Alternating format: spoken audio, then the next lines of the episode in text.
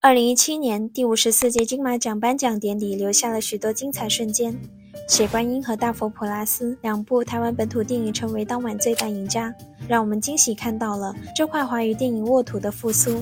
魏英宏和图门两位老年组演员分别夺得影后、影帝，鼓励我们电影梦不随时光流逝而衰朽。文彦凭《嘉年华》夺得最佳导演奖，重燃了华语电影坚守人文关怀和社会关照的热情。而当晚最大的惊喜，莫过于年仅十四岁的文琪，分别凭借《嘉年华》和《写观音》提名最佳女主角与最佳女配角，并在《死亡之组》脱颖而出，夺得最佳女配角，仿佛预知了宿命般，在那场悲剧来临之前，这个承载着华语电影荣誉之光、发展责任的殿堂，完成了一项输出人才的使命，宣告了一个天才少女的横空出世。内娱迅速向这位影坛新星展开怀抱。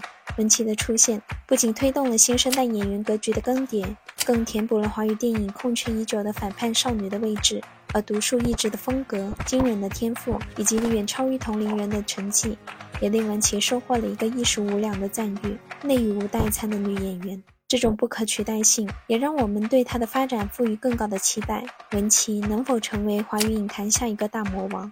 一个演员的成功关乎天赋、努力、机遇。这期节目，我们不妨就围绕这三个角度解答这个问题。每一期影人节目的制作都需要花费大量时间精力，希望大家多多点赞、投币、收藏，这是我更新的最大动力。接下来，我们进入正题吧。文琪有一张并不柔和的脸，骨骼感强，皮肉紧贴，五官又以直线条居多，组合起来英气冷冽，具有攻击性。尤其是那双凌厉的眼睛，眼型细长，眼角尖锐，眼尾上扬，弧度像一把锋利的刀，配合穿透力十足的眼神，似乎能将一切映入眼帘的表象层层宣叙，看到事物的本质与人心的深处，超脱于年龄的聪慧和犀利，从这位花季少女的眼睛喷涌而出。很多时候，文琪的气质像一只气定神闲、踱步观察的猫，聪慧而不迎合，灵敏而不慌乱，疏离而不呆板，轻盈而不轻佻。他的眼神看似留白，实则不着痕迹地将一切尽收眼底，暗自布局，时机一到便对猎物发动攻击，毫不留情。这种张力十足的气质，让文琪遇到了一个命运般的角色——血观音中的唐真一角。血观音讲述的是唐家三代女人合力经营着一出涉及权势、金钱、情色交易的罪恶勾当。而一家三口又在爱恨交织中发生各种情感纠葛的故事。周旋在骗局中的三个女人各有城府与生存门道。唐夫人是手段，她长袖善舞，主宰着计谋与骗局。唐宁是银河，她是唐夫人任意安置的棋子，掌握骗局的筹码。而最小的唐真是伪装。自小在权贵斗争中耳濡目染的唐真，自然学会察言观色、揣和逢迎，并在唐夫人的指导下，逐渐练就了一身伪装的本领，且本领日益娴熟。在唐夫人说：“小华，妈都不记得了。”他用力挤出笑容，与讨厌的林翩翩和好。在翩翩妈妈问话时，他假装不经意间透露了马口也有一起去骑马的事实。在廖警官面前，他隐瞒 Marco 和偏偏关系被破荒的实情。在唐宁要把他带走时，他先假装同意，再偷偷向唐夫人告密。前一秒泪雨滂沱，下一秒冰冷淡漠。而唐真最大的伪装，是他自始至终都在唐夫人面前扮演一个忠心、听话、配合的角色，且伪装的功力逐渐深厚。电影设计了一个细节，体现了这一变化。开场，唐真为客人侦查，难掩慌乱，出现失误。唐尼死后，在侦查时已经十分从容娴熟。前期，唐真还在学习和适应这门伎俩，伪装难掩生硬与稚嫩。到了后期，他将利弊凌驾在爱恨之上，伪装已达炉火纯青的境界。因此，文琪要饰演的有伪装时的唐真，脱下伪装后的唐真，前期伪装生硬的唐真，后期轻车熟路的唐真。要演好这一角色，既要精准把握每层角色的状态与情绪，又要做到情绪转换的顺畅自如。而文琪的强项正在于此，有几场表演让我深受震撼。在唐真偷窥林翩翩和 Marco 亲热的一场戏中，少女被发现偷听后，前一秒的沉静瞬间转化为一抹尴尬自嘲的笑容。他会偷看他姐姐。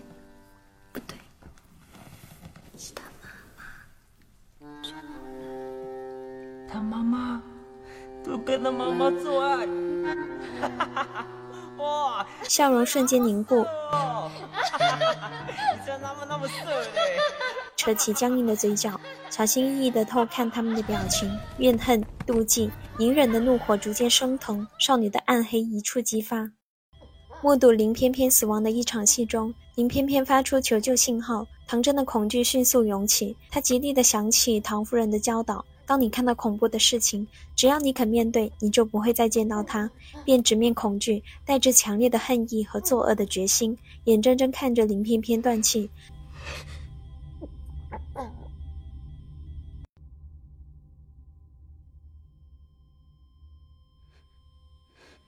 林翩翩心跳停止，唐真转过头去，眼眶蓄积的泪落下，战胜恐惧，作恶成功的解脱随喘息声释放出来。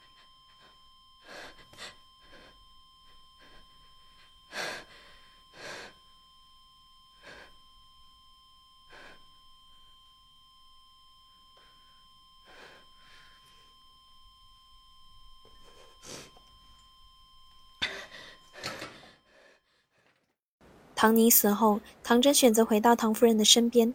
此时的她已看穿了以爱之名行恶之事的骗局，但为了生存，只能麻木而娴熟地进行伪装，嘴角带笑意，眼神却冰冷死寂。在唐夫人说：“爱是世界上最重要的事情。”唐真逐渐褪下伪装，第一次裸露了滚烫的内心，对唐夫人的仇恨、讽刺、怨念尽显眼中。我想，看过文琪在《雪观音》表演的人，很难不被这个年仅十三岁就能在多层次、复杂的情绪中自如、流畅、精准转换的女孩折服，称之为天才少女，并不为过。而这样非凡的天赋，早在文琪十岁时的第一部作品《淑女之家》就已体现。文琪在里面饰演一个机灵、早熟、执着的千金小姐，在许多小演员只能做到快乐就哈哈哈，痛苦就是哇哇哇时。文琪就已能驾驭许多复杂的情绪，且表演痕迹浅淡。该角色有不少超龄的偏成人的台词，在文琪成熟的演绎下也不显违和。另外，她的爆发力极强，尤其体现在哭戏上。试镜时，文琪还看不懂剧本，但念出了“爸爸死了”这句台词后，便哭得特别伤心，才会被选上。可见文琪天生卓越的共情能力与爆发力。而文琪演戏的另一个杀手锏是。他会在表演时设计一些小动作与细节，来贴合人物的状态与情绪。在嘉年华中，郝律师第二次找小米搜集性侵案的证据，并用钱跟他交换信息。小米私自带律师进入案发的房间，一进来便抵着门，抱着双臂，眼神躲避着对方，眉头紧蹙，以不耐烦、简短的语气回答问题，一副防御的姿态。律师步步强势，直击小米的隐瞒，更拿出受害者的照片，希望小米能设身处地的帮助他们。小米下意识地躲避，强扭着僵硬的身体，转过头去，脖梗僵直，吞咽口水，眼珠乱转。因为此时他既为律师的话动了恻隐之心，又要权衡自己的生存，经历快速的内心博弈，最终理性战胜感性，轻蔑地丢下了一句：“这种事情不会发生在我身上。”一系列的动作，生动地展现了一个以自保为生存原则，又不完全泯灭善心的早熟少女的真实反应。在被光抓走的人中，文琪饰演的小磊在调侃父母的感情虚假后，遭到爸爸的训斥，他又将爸爸怼得哑口无言。那你爱我吗？你说呢？那我们两个为啥还会在这儿啊？我我们俩我们俩是亲戚。面对慌张的说话结巴的爸爸。小磊先是挪移了眼神，转着眼睛，撅着嘴巴，身体轻摆，拖着轻率的脚步回房间。一个调皮、叛逆、伶俐的青春期少女形象呼之欲出。文琪未受过科班训练，却摸索出了一套贴合人物形象的方法，这便是天赋的最佳注解。而将天赋细化，便是她卓越的情感捕捉能力、敏锐的生活感受能力、强烈的人物共情能力。这让我想起了另一位拥有相同优点的女演员春夏。多数人会将文琪与另一位零零后小花张子枫相联系，但我觉得从原生气质、成长背景、个人经历等对比而言，文琪和春夏更像一对双生花。在内娱找不到第三人比他们更适合饰演早熟、边缘、破碎的少女，但他们的气质又不尽相同。一位豆瓣用户这样形容：灵犀辍水的小鹿是春夏，幽夜初放的罂粟是文琪。前者是易碎的、受伤的、脆弱的，就像踏雪寻梅的王佳梅；后者是危险的、暗黑的、狠厉的，就像《邪观音》里的唐真。因此，在早熟、破碎、边缘的共同主题下，春夏的角色承载更多悲情性，而文琪则指向力量感。前者难逃被命运捉弄的魔爪，而后者则有反客为主、成为胜者的能耐。而文琪气质的力量感，在他几个经典角色上也有印证。《血观音》里的唐真在参透骗局后，以权衡利弊作为生存法则，抛弃了爱恨情仇，却成为最大赢家。嘉年华的结尾。小米砸碎铁链，驾车而去。前路虽迷茫，却暂时从父权魔爪中逃了出来。天坑鹰猎里，英姿飒爽的菜瓜，打破女人不能当猎手的禁步，勇敢无畏地追逐梦想。我强烈的期盼能有导演为两人准备一部双生花剧本，安排他们的角色拥有相似的出身，却走向不同的结局。在春夏角色上，可以折射出女性被压迫与剥削的社会途径；而在文琪角色身上，呈现女性反抗不公、主宰自身命运的勇气与力量。春夏与文琪都拥有惊人的早熟，但两人气质不同，很大程度与他们迥异的成长经历相关。我曾做过一期春夏专题的节目，详细分析过春夏的成长经历、荧幕气质。有兴趣的朋友可以去看看。春夏不幸福的成长过程与过早接受社会暴击的丰富经历，造就了他的早熟、敏感、怯懦。一旦遇到性格或经历与他本人重叠的角色，春夏就能发挥强烈的共情，饰演好这一角色。一旦脱离严重，则容易酿成灾难。对于春夏这类偏重本色的演员，表演下限往往较低。而文琪成长在一个幸福完整的家庭，自小就得到父母的支持与鼓励，养成自信开朗的性格，这些都在他清晰的黑历史中有迹可循。在翻看文琪的采访时，让我惊讶的一点是，私下的文琪并不像荧幕上那样尖锐锋利，相反的，她很爱笑，也很乐于表达，明媚、浪漫、开朗。而他对表演的敏感，并不像春夏那样从不快乐的经历萃取精神共鸣，而更多的来自大量的观影学习、作品阅读。个性的不同也造成春夏与文琪在表演想法上的不同。春夏并不掩饰她在表演上的自卑与怯懦，对于要成为怎样的女演员这一点，仍在迷茫的探索。而文琪小小年纪却表现出强烈的自信和旺盛的野心。天赋异禀是文琪自信的来源。对于这一点，他多次大方承认，觉得自己对于世界、表演以及角色的感知能力和共情能力比较好。同时，他也意识到，单纯靠天赋并不能支撑一个演员顺利走下去。因为表演这件事情，你你也不好说他到底是天赋还是努力。有一些东西大家是看不到的，所以就是每次听到大家叫我天才少女，我都会很想说，其实我也有努力啊，不是。天才不天才这件事情，其实，在演艺圈、影视圈是不太存在的。就是你是天才没错，但是你不努力，你早晚会有人超过你，早晚会有人用他的努力超过你的天赋。所以，其实一直以来，我有在默默的努力。那么，文琪是如何努力的呢？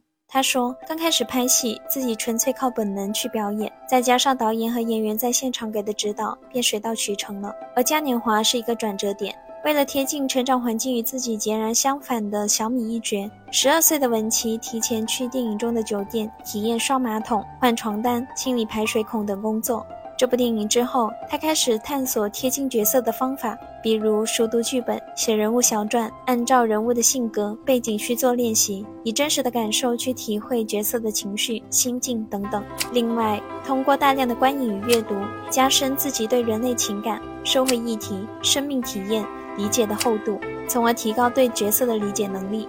因此，我认为文琪的表演下限不会太低，只要他能准确理解人物的个性状态，在呈现时便很难脱轨。但要将人物演活，则不止于此。比如，文琪在生活家中饰演一个普通的职场新人邱冬娜，她抓住了角色灵巧、开朗、坚强的性格特征，但表演时还是呈现了一股吃力感与违和感，因为文琪的形与神都与邱冬娜相差太远了。而要补足这两点。需要演员在生活经验上的补充，以及原生气质与角色气质相符。一来，对于当时只有十七岁的文琪而言，缺乏初入职场与艰苦生活的经历，他那招以小动作和细节填补人物的杀手锏便不受用了。二来，文琪的荧幕气质与邱冬娜这类傻白甜角色实在相悖。同样的问题也出在大约在冬季的于小聂一角。当荧幕上的文琪收起锋芒，她的魅力也大打折扣了。文琪的锋芒在于她的荧幕气质站在了主流审美的对立面，在一众乖巧、明媚、柔和的小花中，反叛、暗黑、犀利的文琪格外吸人眼球。她的锋芒也在于她是极少数的在公众面前大胆显露对表演。电影的独特想法、野心与欲望的小花，比如他说，表演不必禁锢在某一种方法或派系，刻意的寻找技巧反而会失了表演的真诚。选剧本时会偏向现实题材，因为它可以表达人间疾苦或者社会的大众关注的问题，并希望通过自己的表演去提醒人们一些不值得关注的事情。又如他说。不是所有小孩都是一样的，并坦诚自己从前也会刻意迎合他人，但随着长大变得更加松弛，也更加坚守自我。他多次在采访中表白偶像娜塔莉·波特曼于佩尔，希望能以他们为目标，成为一名家喻户晓的女演员，更发出了一生都会为这个事业而奉献的壮志豪言。看文琪不同阶段的采访，如同观望着一名古灵精怪少女守护着她不断生长的奇思怪想。观望的人会不自觉与少女一起祈祷着这些奇思怪想都能成真，但说到这里，则无法避开一个让人无奈的担忧：文琪能否等到第二部《嘉年华》或《血观音》？一来，在这两部作品之后，文琪未有新的代表作，参演的电影质量一般，又多是配角，而近两年接的电视剧也为人诟病；二来，翻看文琪的存货，让人期待的有《驯鹿》和《少年时代》。但这两部作品都处在生死未卜的积压状态，剩余的几部存货又给人不祥的预感。三来，文琪的演艺事业已完全转移到内地，而一个空间狭隘、生态畸形的创作环境，对于文琪这类天赋型选手来说，无疑是内耗。一颗本可长成参天大树的种子落在沙漠上，便是一种惋惜。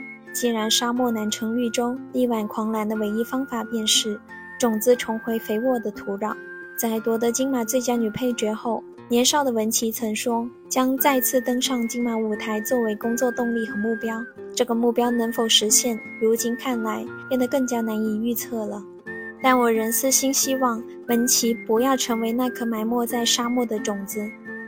祝福天才少女文琪能越走越远。之后的几期节目我都会制作影人系列，欢迎大家在评论区提名你想看的明星。我们下期再见。